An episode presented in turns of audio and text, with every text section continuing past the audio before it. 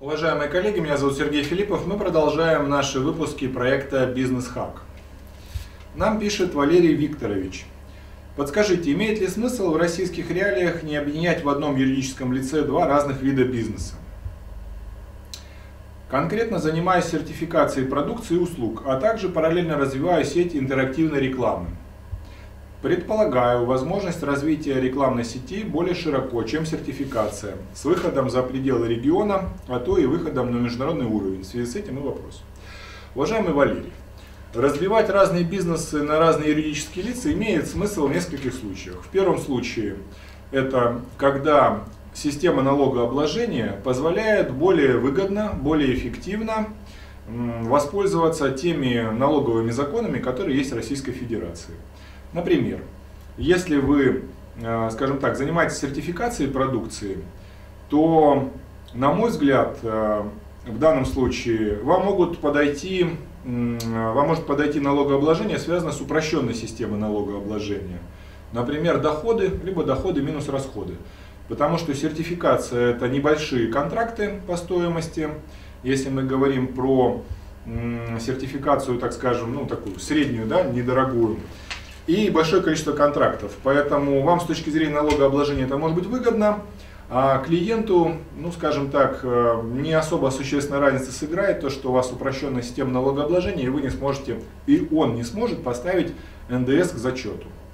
Если же второй ваш бизнес связан с развитием интерактивной рекламы, то в данном случае контракты могут быть более крупными, и поэтому клиенту может быть интересно, чтобы он мог поставить НДС к вычету, то есть к зачету.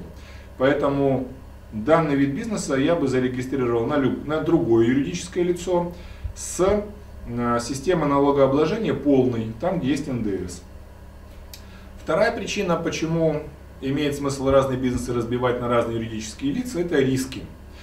Согласитесь, э, эти два бизнеса, сертификация и предоставление рекламных услуг – имеют разную степень риска. Например, с точки зрения рекламы, к вам может быть большее количество претензий, рекламаций в связи с тем, что реклама не отработала или не получилась та эффективность, которую вы обещали.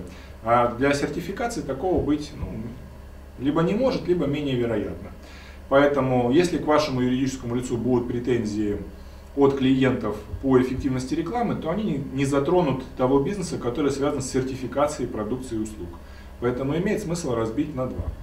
Ну и третий, скажем так, третья причина, почему разные виды бизнеса регистрируют на разные юридические лица, это для того, чтобы, скажем так, избежать а, возможных рисков, связанных, там, например, с ответственностью а, в рамках э, действующего законодательства. Именно не столько риски и претензии, сколько ну, разного рода ответственность в рамках там, гражданского законодательства, либо там, административного законодательства. Поэтому Э, иногда делают так.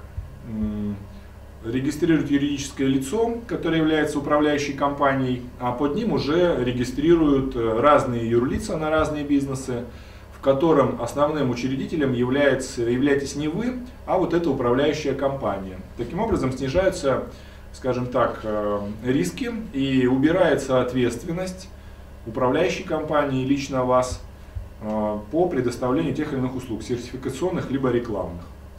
Еще бывает делают так. Сейчас я не могу вам точно сказать, как это в рамках существующего законодательства, потому что не так давно был принят закон об офшорах, но до недавнего времени, а может быть и сейчас это работает, делали так, регистрировали офшор, а он уже, соответственно, владел, скажем так, юридическими лицами на территории Российской Федерации для того, чтобы ну, полностью избежать ответственности вас персонально, как физического лица, за какие-либо действия, которые, или услуги, которые оказывают ваши юридические лица по сертификации, либо по рекламе.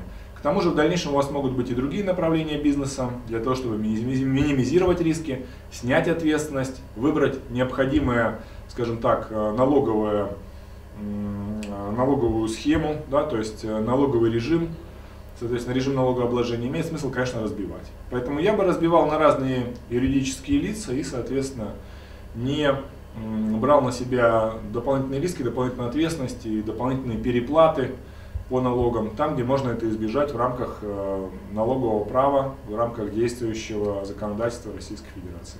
Вот такой получился юридический ответ на ваш э, ну, вполне юридический вопрос.